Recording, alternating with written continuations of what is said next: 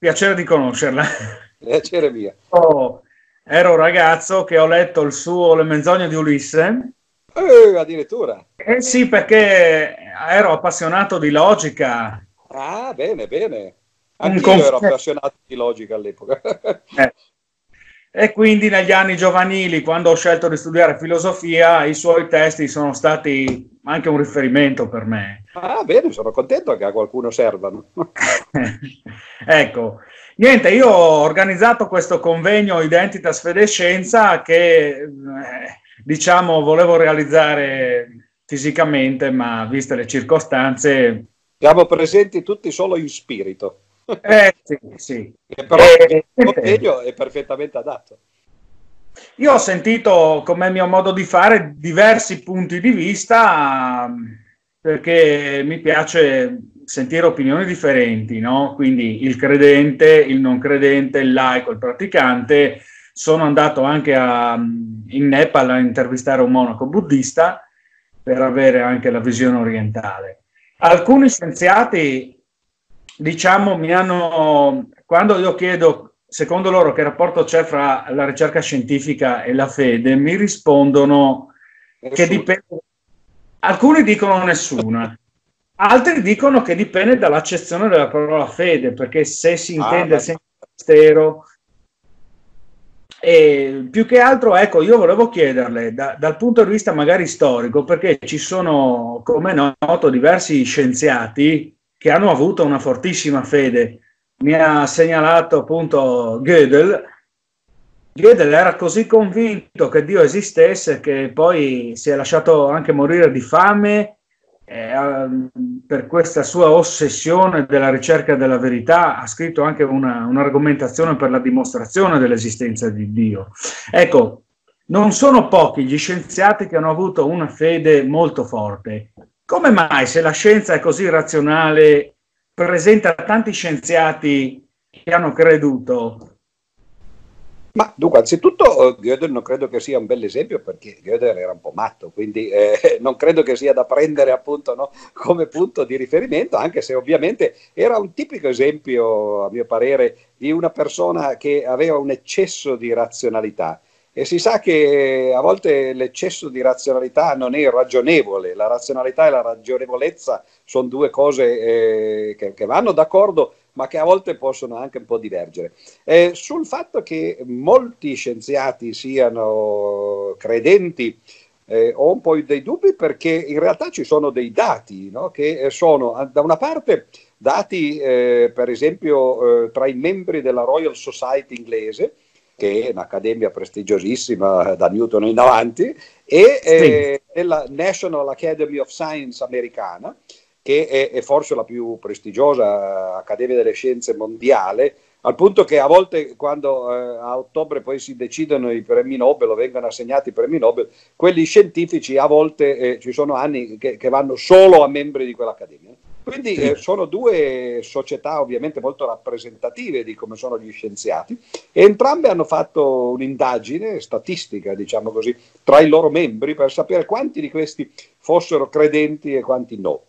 Ora, eh, quelli che hanno risposto il 93% in entrambi i casi, quindi insomma, mm. può essere una coincidenza, ma l'ordine di grandezza è quello, 93% hanno detto di non essere religiosi, eh, cioè atei o agnostici e sì. il 7% rimanente interessante che eh, è praticamente tutto di eh, ebrei o eh, protestanti. Eh, I cattolici sono quasi inesistenti, è vero che sono due accademie anglosassone. È la minoranza. È una minoranza.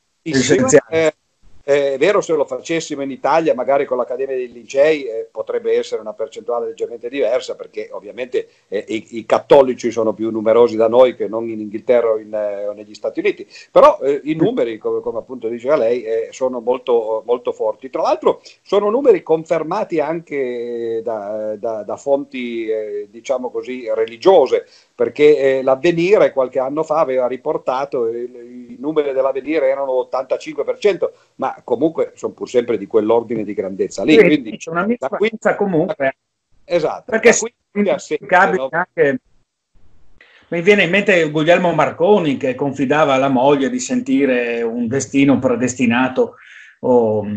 No, ma anzi, da dire che poiché la, poiché la, percentuale dei credenti non è nulla, no? ovviamente qualcuno ci deve essere, altrimenti non eh. sarebbero il 7%, eccetera. Eh, l'avvenire è interessante da questo punto di vista perché ha fatto un'indagine eh, suddivisa per materie e si è mm. scoperto che i più credenti o creduloni, a seconda di come uno voglia metterla, sono i matematici, con circa il 15% dei matematici che eh, effettivamente dichiarano di essere religiosi in qualche modo.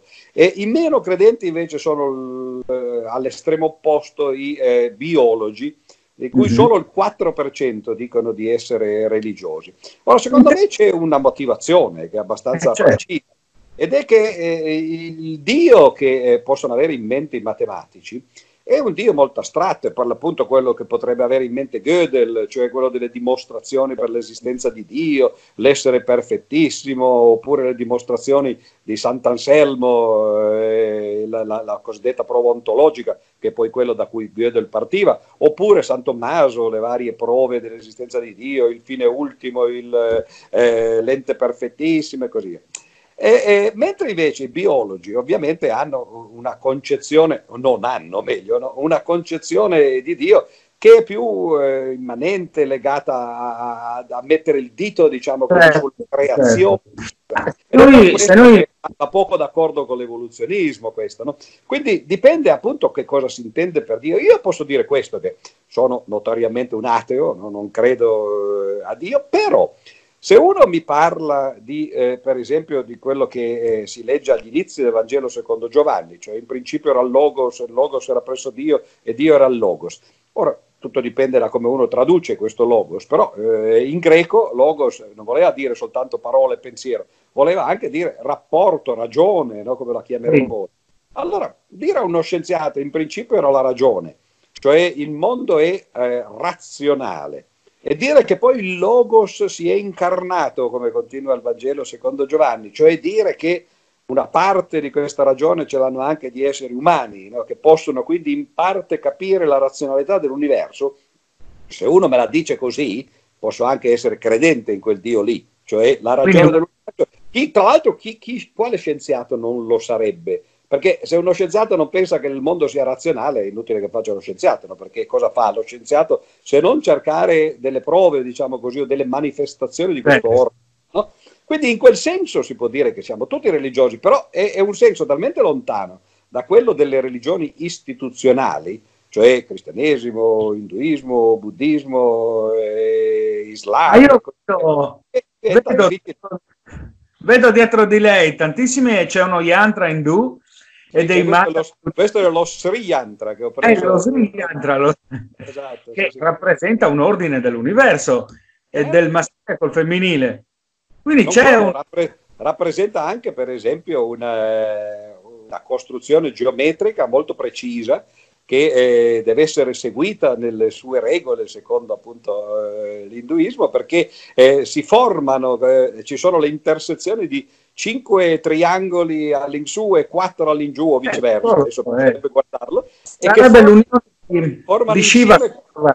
Sì, certo, Shiva è esatto. ovviamente Shakti, no? la compenetrazione cosmica del, dell'energia maschile e femminile, che formano 43 di questi triangolini, eccetera, anche dal punto di vista geometrico. Gli yantra sono una manifestazione molto interessante eh, di, mate, di, pensiero matematico che poi si applica per l'appunto alla, alla religione. Eh, dall'altra parte, non so se si vede, ma posso spostare un po'. Qua. Invece ah, c'è sì, Kala Chakra, il famoso eh, Kala Chakra, che invece appartiene a una tradizione diversa, una tradizione buddista, e, e, il Dalai Lama, per esempio, che io tra l'altro ho incontrato, eh, lui fa sempre ah. queste iniziazioni al Kala Chakra. Sì, io mi diverto a parlare di religione con eh, quelli Dalai Lama è fra i relatori del, del, convegno, diciamo che lui adesso è molto anziano, no? Sì, lo, è, lo so, sì. Sa, Però, dicono che anche tanto bene, mi hanno detto. E infatti ha inviato una relazione per questo incontro e di più non si poteva pretendere vista la condizione di salute mi fa piacere il suo, diciamo, interesse per la simbologia indiana e, No, io lo, lo, lo, prendo come parte naturalmente dell'espressione del sapere di un popolo. Io quando vado, a me piace molto viaggiare anzitutto e dovunque uno va, eh, ovviamente le manifestazioni religiose sono eh, una parte del folklore, del pensiero eh, dei, dei, popoli che si, che si, vengono a conoscere. Quindi naturalmente in India dove sono stato dozzine di una eh. dozzina meno, ma anche di più, di volte eh, ho letto un po' di tutto sui libri dell'induismo, eh, quando sono stato nei luoghi buddisti invece da Dharamsala appunto dove sta il Dalai Lama. Quindi o... lei si può dire è un ateo buono, non un ateo cattivo. Questo non lo so. Eh, io ho avuto uno scambio anche con Benedetto XVI, eh, che poi è stato pubblicato in un libro comune che si intitolava, eh, dunque, si intitolava eh, Caro Papa Teologo, caro matematico ateo. No? E, ah. e, poi l'ho incontrato varie volte no? e lui mi dice sempre che io sono sul cammino della verità, alla ricerca della verità. Ma è quello cosa vuol dire? Non è detto che la verità debba essere religiosa, no? sicuramente gli scienziati sono alla ricerca della verità perché cercano di capire come funziona il mondo. No? E quindi eh. se quello poi viene inteso come un anelito o un percorso religioso, va benissimo, non mi dà nessun fastidio che lo si pensi così, però eh, è molto diverso Beh. dai percorsi che si fanno. Diciamo anche che eh, lo scienziato poteva non, non scegliere di fare lo scienziato, ma accontentarsi di di vivere come vivono tutti. Insomma, ha fatto una scelta anche lo scienziato di dedicarsi alla conoscenza. Anche di no. Saprei, bisognerebbe chiederla ai filosofi se si può fare effettivamente una, scienza, una scelta. Oggi eh, le neuroscienze sembrano andare un po' in direzione contraria, quasi che siamo, eh, non dico completamente determinati, ma che le scelte, insomma, eh, spesso noi pensiamo di farle, ma ci illudiamo di farle, perché poi in realtà sono appunto qualcosa che eh, non Vabbè. possiamo Vabbè, ho scritto, ho scritto, un testo, si intitola L'inganno della libertà, magari glielo ah, spedisco.